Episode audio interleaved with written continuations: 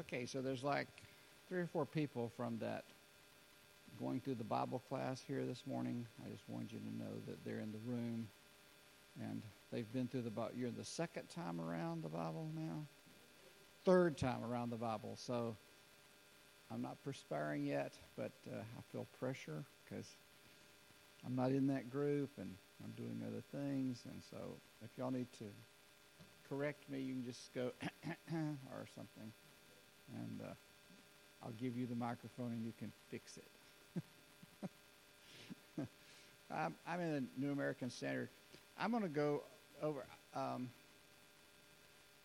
uh, this is the uh, being a school teacher. You just I don't know. Is your husband this way, Jennifer? Does he does he footnote conversations with uh, time and space or something about something that he said? Thank you, Kyle. Have you ever noticed that? Yes, your, da- your, your daughter is saying that. Yes, he does. He does that. Yeah, because there's some there's some part of me as a as a retired teacher that I just feel like I've always got to tell you where I got it from, what the footnote and whatever the background was. Not that you care a bit, or you might, but so. Lord, your will would. Um, interacting with us with Scripture this morning. Um, thank you. Everything that um, in the worship set just then and the prayers. Yes, sir. Yes, sir. Speak to us today. Communicate with us in Jesus' name. Amen. So one of my friends, there's, there's your husband. I was even talking about him um, at needing to footnote things, Brooke. That, that I have this need to tell when I'm talking, like where I got it, if it's a if I'm trying to quote somebody or what book it's from or when did they say it. And I, I have all these. I have I have four or five notes about Pompeii from 79 A.D.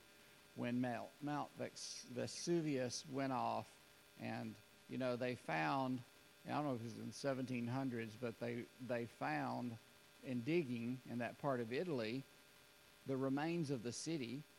And uh, it's a fascinating thing because uh, as people were trying to escape and do different things, there was so much volcanic ash that came down within a few hours that it just covered the city where it was.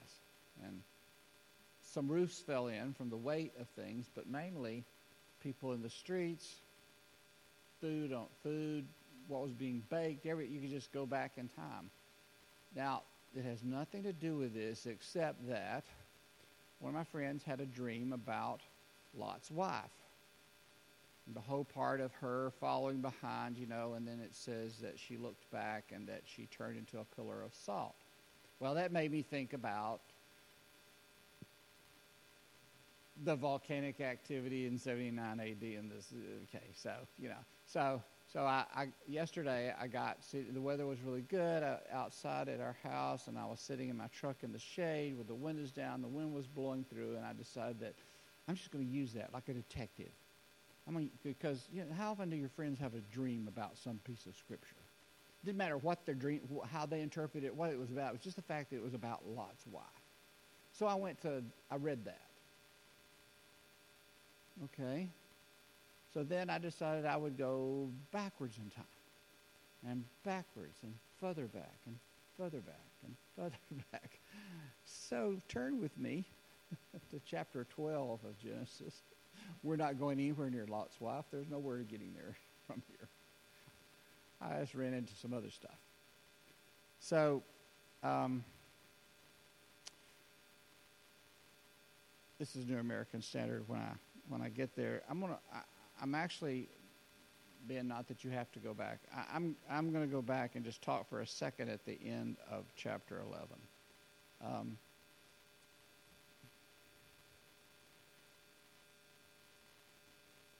Turan has three boys. He has um, Abraham. He's not going to be called Abraham. God's going to change his name. But um, going to have Abram, and he's going to have Nahor, and he's going to have Haran. And they're living in uh, the dad and the boys uh, are all we is what we have from Scripture. They're living in Ur of the Chaldees, which is on the Persian Sea, and it's right where uh, uh, um, upstream a little bit from the Euphrates is coming down, and the Tigris is further over. They're both coming down to this part of the Gulf, uh, to the Persian Gulf, and so this city is, there, and uh, it says in chapter 11, 27, that um, Haran has a he's a father. He has a son named Lot, but he dies in Ur, and so you always piece I always piece together stories that I can't prove. I just kind of like, well, if I was just if this was a frozen scene of Mr. Peabody and them from Rocky and Bullwinkle, you know, they always traveled in time.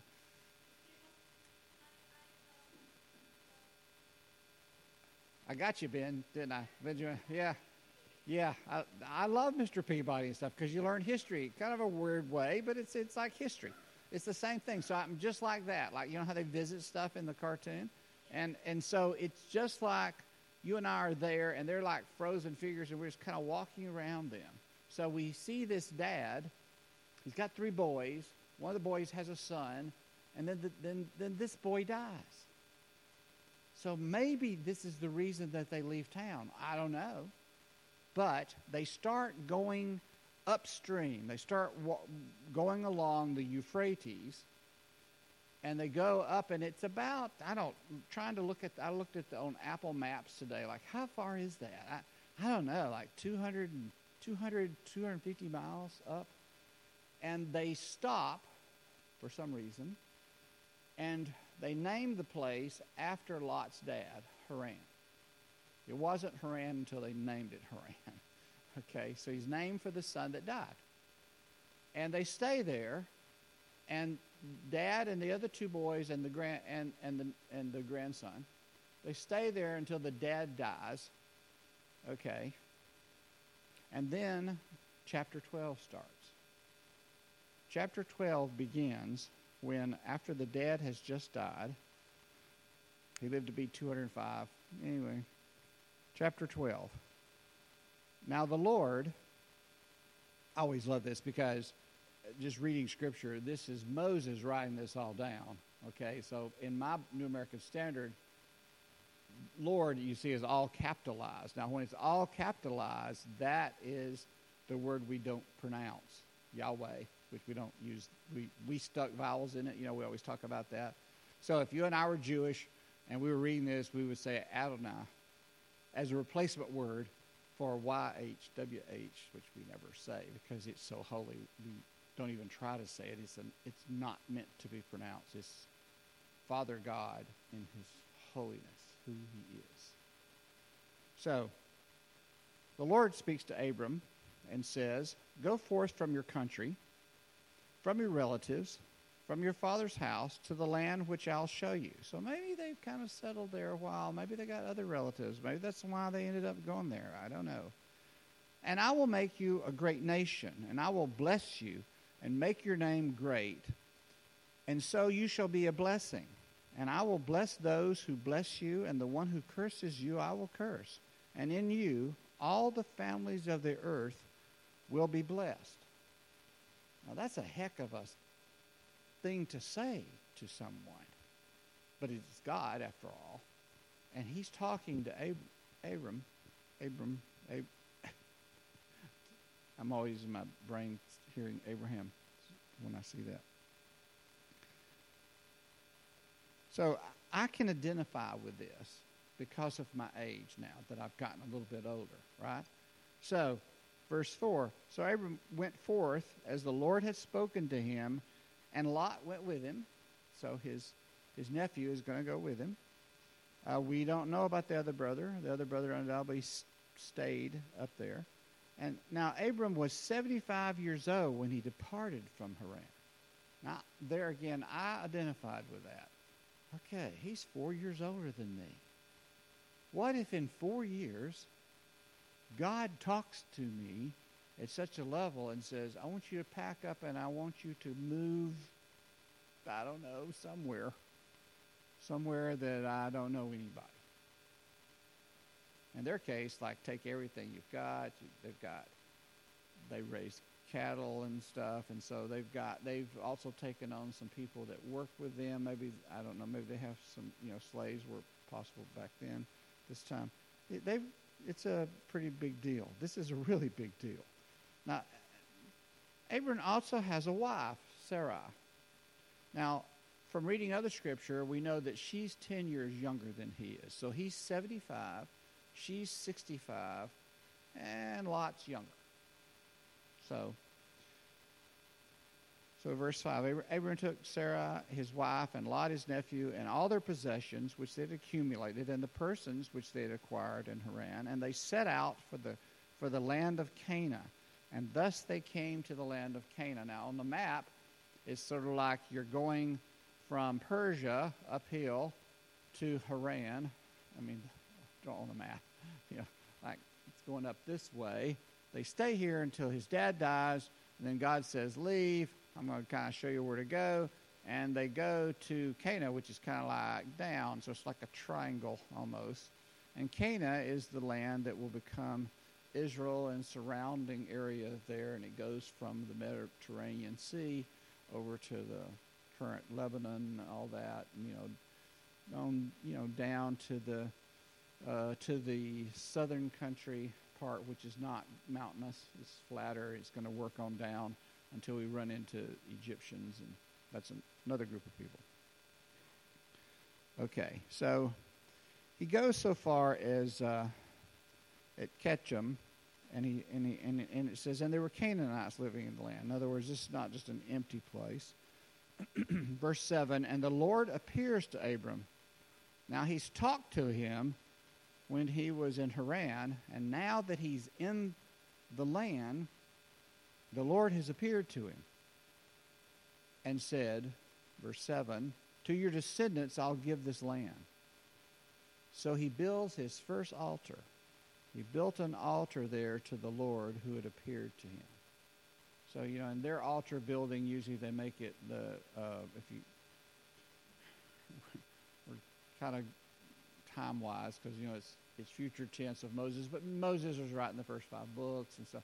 We, we kind of know that they, they build an altar out of uncut stones as part of the pattern. They, he's built an altar, a place that he can uh, leave something, a monument to God.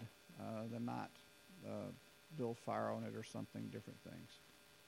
So then, verse 8 Then he proceeds from there to the mountain to the east of Bethel. Bethel is the word that means what? Uh, city of God. Bethel. And pitches his tent there. And so Bethel's on the west and Ai is on the east. It kind of gives the location. And, and he, he built the altar to the Lord and he called upon the name of the Lord.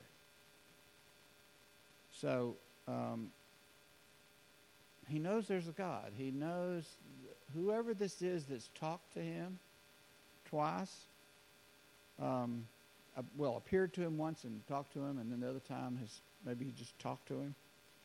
So there, there's a there's a famine in the land, and he goes down to Egypt. And then we have the story of him telling his his his cute wife, like, "Hey, will you pose as being my sister? Because the Egyptians are going to find out that you're really pretty, and they're going to like they're going to kill me and take you. So could could we just do this? no. So as the story goes, yep, gets down there. The I guess they're always checking like maybe the gates to the country. I mean, I, don't you wonder how they come up with this? But when when they arrive, somebody gets back to Pharaoh going, "Hey, there's a really cute girl, woman down there. I think we need to bring her up to the palace." So they do. She does. She says she's the sister, and then, well, it doesn't go well for Pharaoh. You know, life suddenly gets hard. To the point is, I'm sure you know he's got his spiritual people his Egyptians going, What in the heck is going on? Well, she's not who she appears to be, undoubtedly. So then he confronts Abram, and says, Why didn't you tell me that this was your wife? Well, I was afraid just going to try to kill me. You know, so Pharaoh kind of makes it up to him, gives him a bunch of, gives him money, gives him stuff, and says, leave town. So then they go back up into the south country. They go back into Canaan, and they're down in the area where it's not mountainous. And uh, that's where they're going. And so, because um, I think some of this is, I, it's implied to me that Lot, Lot was not just going along with his uncle. Lot also was developing. And so uh, Lot's getting a lot of cattle and stuff and workers and stuff, and, it, and it's getting too crowded for him. There's not enough grasslands for, and and their shepherds are getting not, well, you know, I don't like your boss, I don't like you, you know, they're getting in an argument back and forth, starting to have hard, hard times there. Says in chapter 13. So we go on over in, in 13, and Abram says in verse 8, uh, let's, not, let's, let's not have any strife between you and me, nor between my herdsman or your hus- uh, husband, because we're brothers. Technically not, but we're spiritually. We're, we're brothers. He says, You got the whole land. You, you pick what lot, you pick whatever you want to go. If you want to go to the left, I'll go to the right. If you go to the right, I'll go to the left. Well, Lot looks up. Now they're up on a, it's kind of up, okay, and they're up. To me, it's like they're up up high enough you can see down off the sides if you walk over, and you can see the Jordan Valley. The Jordan Valley is running with the Jordan River, you know, and you got the Dead Sea and all this stuff. And so uh, it's a pretty good place to raise cattle and stuff. And there's some cities down there, little places along it. And so Lot chooses the valley he says, No, I'm going to move down there. So he moves as far as he's just outside of the city, conveniently for him, outside of Sodom. That's where he's going to move to. He doesn't have, at this time, he doesn't have a wife. He's, he's just a cattleman or whatever, cattle and animals. What do you call that? He's Shepherd, okay, that's good. That that could count them all, couldn't it? Sheep from from sheep to goats to like he's okay, shepherd. That's good, Jennifer. That helps. Okay, so they they uh, they separate. They um, and as soon as they separate, kind of, I think it's just as to me, it's like just as soon. Um, the Lord, well, it's mentioned verse 13. Now the men of Sodom were wicked exceedingly. and sinners against the Lord. They didn't really follow God. They had their own thing going down there. Uh, and the Lord says to Abram in verse 14, chapter 13, after Lot has separated from him, now lift up your eyes and look from the place where you are, northward, southward, eastward, and westward. For all the land which you see, I will give it to you and to your descendants forever. I'll make your descendants as the dust of the earth. So if anyone can number the dust of the earth, then your descendants can also be numbered. Arise and walk around the land through its length and breadth, for I will give it to you. So Abram moves his tent. He comes, uh, he came and dwelt by these oaks over in Hebron, and he builds a second altar. So the first altar he's built between Bethel, and of course, Bethel is probably not a place yet, but Moses has given us the locations. The first time he builds one between, when he gets to Canaan, he builds one between Bethel and Ai, and now he has come back to the area. They've divided up, you know, after all that down in Egypt, and he is uh, in the Hebron area, and he builds a second altar. So now he's left two altars in the land of Canaan that he's built. Isn't that interesting? He's just going along, following God, but being who he is a worshiper of God, of making formal places of worship. Go through the trouble to set, stone, set this up, set it up in a pattern that he's learned somewhere. That if you went by, you'd go, and you were from his background, you go, ah, an altar. Somebody's worshiping God here. So,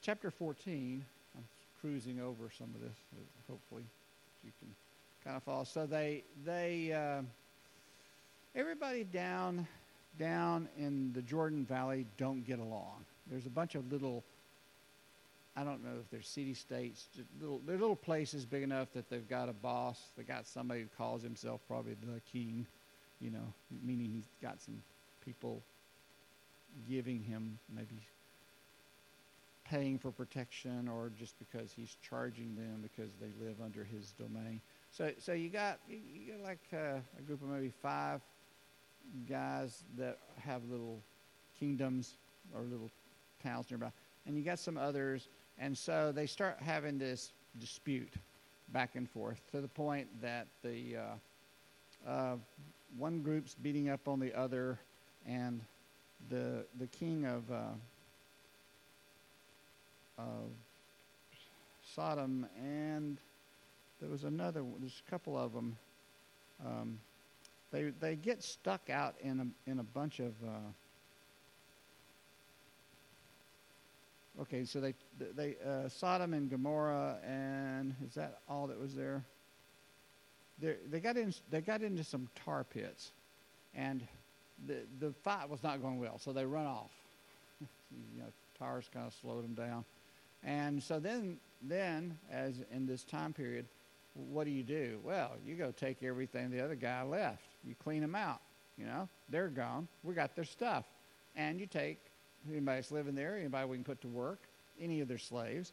And so uh, Abram's nephew, Lot, happens to be part of the, uh, the entourage. So these kings take Lot, take all of Lot's stuff. And uh, thank goodness somebody survives this and runs away and tells Abram that hey, they came and they got in a battle and like all this stuff, and your nephew's gone and his stuff's gone and a bunch of stuff's gone. And so Abram has gotten pretty good at things. He's got 318 guys that he's trained some way that can fight. So they're not just shepherds, they're fighting shepherds. they can they can like defend not only against animals but against other people trying to take their their livestock. So he comes up with a plan. They go and uh, go after the guys, and they win. They they drive them off. They get all the stuff. They get all the lot. They get Lot's stuff back. They get some. Now they got stuff from these other kings that took stuff. So now they got a bunch of stuff. I just try to think about hauling it. How did you haul all that stuff back? Like I, now, this is a lot of trouble. I guess I'm older now, so it's like, you know, you can't go get U-Hauls or something. Uh, so, so they're they're bringing it back. Isn't this exciting? How I'm telling this in such a line by line, word by word definition, kind of overview version. So, we get down to um, the king of uh, Sodom comes out to meet them at this at the place called the King's Valley. This is chapter 14, verse 17. So he's happy. Like, hey, you know, we thought all of our stuff's gone. We're going to start all over and all this. And, and um, but Abram's really beat up on the guys and, and got everything, all this stuff. So the king comes out, and in verse 18 is the first time we see Melchizedek the obscure guy, kind of. Like, who is this? You know? He is the king of peace, king of Salem, which will be what? Jerusalem, eventually. He is the king of that area. So he brings out bread and wine now, and he was also a priest of the God Most High. So he's a local king but he's also a priest. And in the Hebrew, God Most High is El Elyon. Now, I had a really good Jewish source, and I just love how they they just can, in a few words, really make it sound good. This in Hebrew is, um, my New American Standard says, God uh, Most High and for it, but it actually means the strongest strong one, possessor of heaven and earth. That's the title of who Melchizedek is a priest of. So, verse 19, he blesses him and says, Blessed be Abram of God Most High, or, or the, the strongest strong one, okay, possessor of heaven and earth, and blessed be the strongest strong one who has delivered your enemies into your hand. And so Abram gives him a tenth of all of it, of all this, to this priest king. Who is that going to be at Jerusalem? It's not Jerusalem, it's just Salem now, the place of peace. Verse 21 And the king of Solomon, Solomon said to Abram, Give the people to me and take the goods for yourself. And Abram says to the king of Sodom, I have sworn to the, this is all caps, like Yahweh, okay. I have sworn to the Lord, God Most High. He's just attached, YHWH, and Moses writing this out. He's just attached that to El Elyon. Okay, Can, so you, you get this title? The unpronounceable one, that is the first word. The unpronounceable we do not pronounce because he's so holy, but he's and, and he and the name is not just his name; it's, it's always a title. Is that he's the strongest, strong one. The Jews would know the possessor of heaven and earth. Well, that's a lot of trouble. Did you get where I was trying to say about this? There is a developing going on. And Abram has just said this I have sworn to him. Okay? Telling the king of Sodom this. Verse 23 And that I will not take a thread or a sandal string thong or anything that is yours for fear that you would say, I have made Abram rich.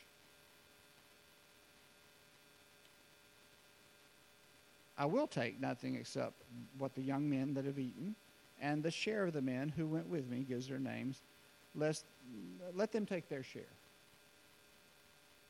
What is that? What is that saying? That's saying that Abram, I'm going to read into this, but I think it's there.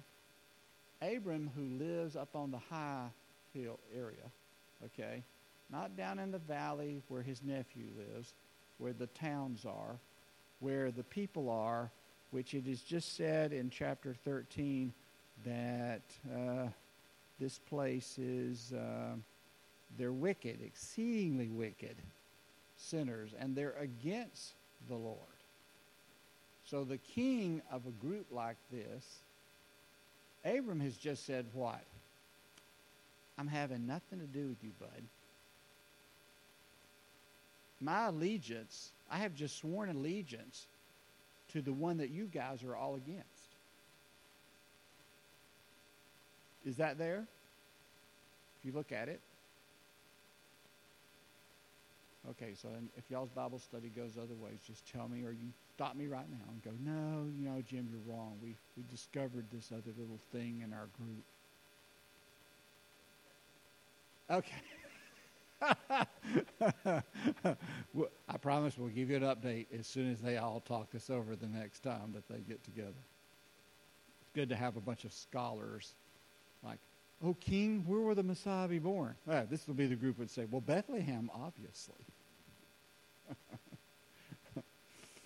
okay, so, chapter 15. After these things, the word of the Lord came to Abram in a vision. I'm losing count of the different ways he's talking to him. Okay, so the first time in 12, he just tells him, I want you to leave. And then over in 12:7, he appears to him. Okay? So this time, uh, and then the next time God talks to him after Lot, doesn't he? God says to him about Lot, now that you separate, he talks to him. And now, this time, God is now appearing in a vision. So now there's a vision. There's a lot of, a lot of levels of communication with Abram going on here as, this, as his life is developing. And he says to him, Do not fear, Abram. I am a shield to you, and your reward shall be very great. Now, why does he start out like this in a vision to him? Abram has just defeated a bunch of valley kings. Right?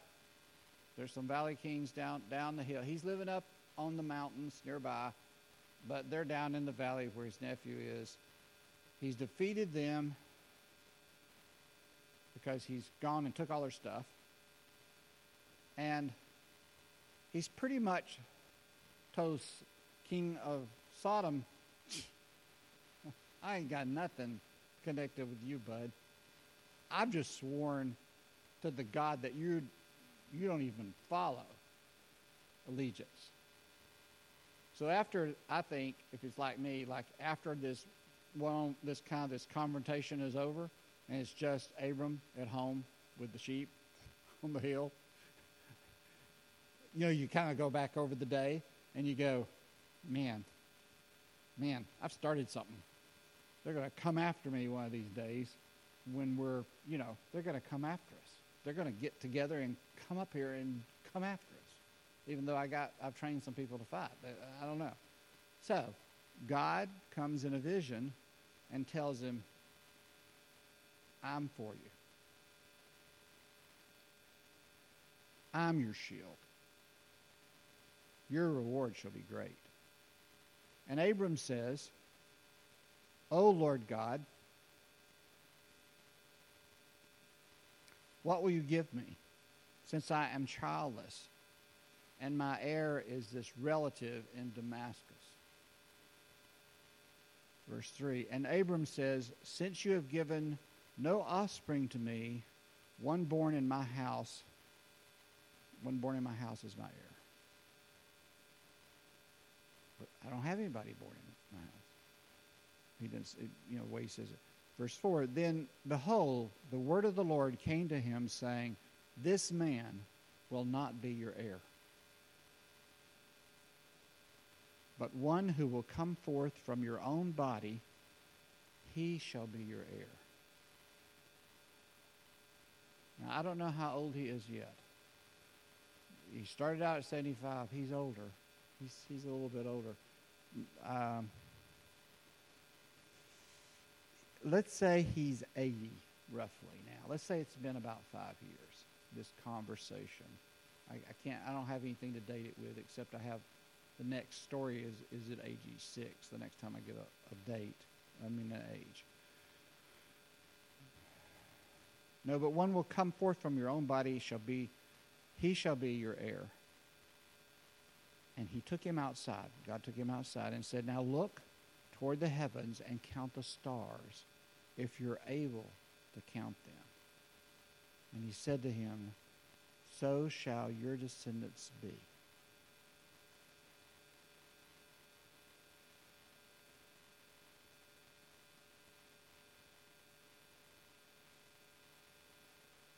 Remember in the New Testament when uh, John the Baptist,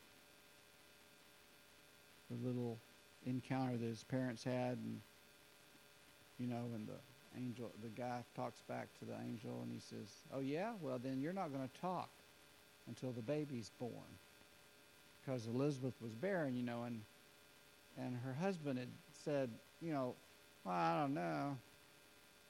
And the like, you don't know who you're talking to, bud. You, you're not going to be able to speak until the baby's born.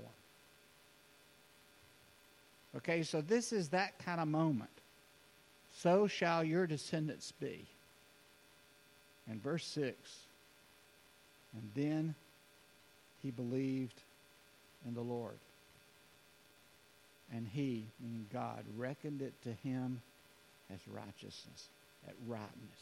this is right. This is right. When God speaks to you something to you which is impossible, you go, I don't know how, but I believe you. And the angel speaks to Mary, and she says, How can this be? I'm not married. He says, Well, the Spirit of God is going to come upon you, and you'll have a child. And she says, Well then, well then let it be to me according to your word. You hear you hear the same thing down through the years? The developing of this of this way of looking at life that the Jewish people have been developing.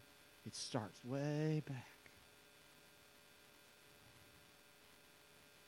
They start, not only do they worship God, you can worship, but, but your bigger worship is in your actions. What do you do with that? Not that you just go sing them songs saying, oh, I think you're just so great. You know,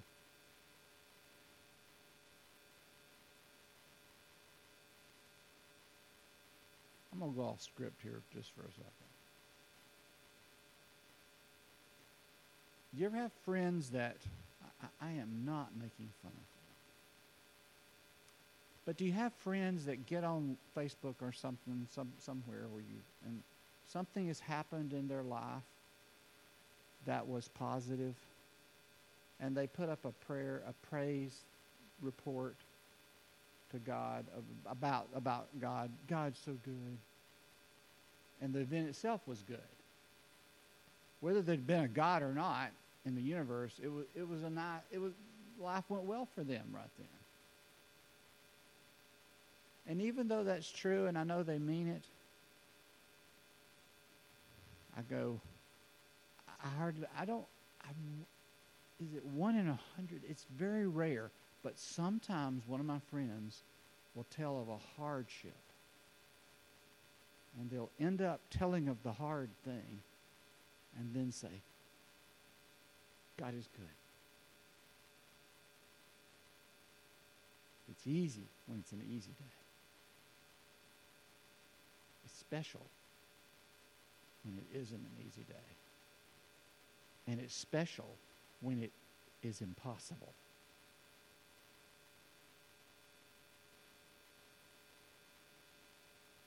Sarah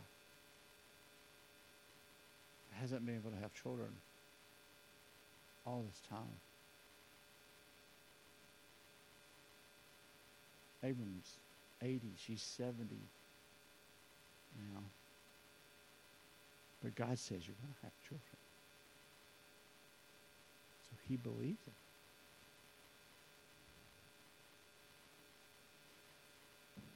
He believes him.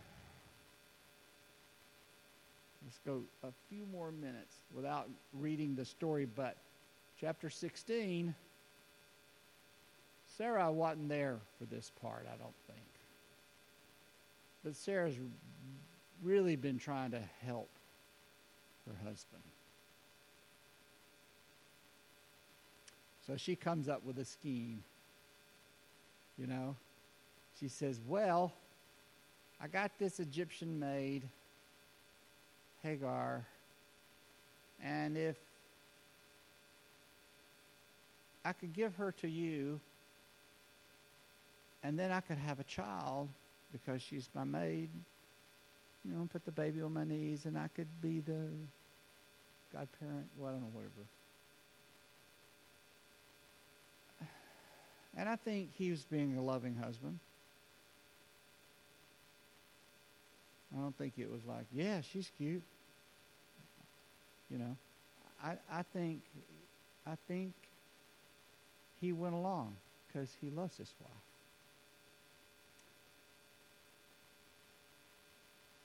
Knew she was sad, and you know. So he does. He sleeps with Hagar. We have Ishmael. And as soon as Hagar finds out that she's going to have a baby, she just then, man, she gives it to her mistress then. She gets haughty I have a baby and you don't have one.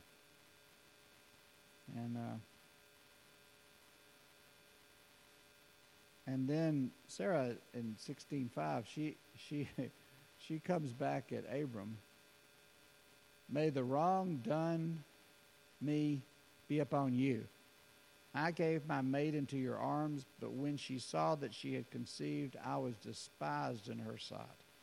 May the Lord judge between you and me. This is not how she planned for it to go. So she was upset with her husband. I don't, I don't know what I'm reading into. I mean, like, does this mean that m- maybe she thought, well, he's going to show her a lot more favor now that she's going to have a baby, you know, and I, you know, and Abram being, you see, of what's his heart next. He tells her, he says, uh, "Behold, your your maid is your in your power. You do to her what's good in your sight." So then, you know, his wife drives her out of the tent, whatever, out out wilderness area, and then we have this encounter with God and God telling her to go back. You know, that your son, your son Ishmael, he will be a father of like twelve tribes. He's going to be like a wild donkey when he's all of his youth. He's gonna, he's gonna, you know, be the wild child. You know, and she goes back, and and all this happens, and. Um, so when when when she has him, Abram's 86 now. Sarai is now 76 when Ishmael's born. And the next chapter skips time wise. We jump, and it says that Abram is 99 years old. This is 13 years later. For 13 years, Ishmael's growing up. You know, no other babies, no more contact. All this, it appears that all this stuff has been going on like almost every few weeks, God's, God's showing up. Something's happening. And we, we have Ishmael, the baby, and now it's all, everything's just normal life kind of for 11 years. It's uh, just. Uh, or 13 years. 13 years goes by. I just stop there. How about that? Because I cannot get to the other little storyline that I wanted to go to without taking out to a lot of other parts. Anybody hear something in all this? Can anybody give me the bird's eye view? Abram was obedient. God had plans for him. Huh? Amen? Well, everybody in this room is just like him. Yeah. Yeah. Yeah. You were earlier before we before we started worship, you were just telling me family stories. We if we had time, every we could all sit in a big circle and just tell story. Everybody could be telling spiritual tales. See, and, and your life is just like reading this book because we've got all these stories together. We can flip, we can flip forward in time. We can see what happens. To, today, you were, you were flipping forward in time, telling me, I've got 40 offspring and they all walk with God. But then you flipped back and backward the other way and, and told a couple of stories of when they weren't walking with God. And like if we could freeze it right there and you'd go, oh gosh, what's going to happen next? But right today, I got to hear all that time span of they're not walking with God to now they're all walking with God and their offspring are walking with God. 40 of them are walking with God. 40 years. So what? So now what we're all going to do, what you're going to do is today we're going to do our best to walk with God today, like Abraham, and then tomorrow we're going to do our best to walk with God tomorrow, and then Tuesday we're going to do our best to walk with God Tuesday, And Wednesday, we're going to do that. And it's going to turn into years. Well, see, your life story up to now, because all of ours is just always up just to now, but your life story is a great testimony to others' lives who isn't, their life is not going well right now. And you can tell them in hardness and in good times, good and bad, walking with God has proven to be worth it. Yeah, God loves you. Yeah, that's good. Lord, thank you for this Lord's Day and why it's still day. May we all walk with you in humility and thankfulness today, and may we all rest tonight and then get up and walk with you again tomorrow. In Jesus' name, amen.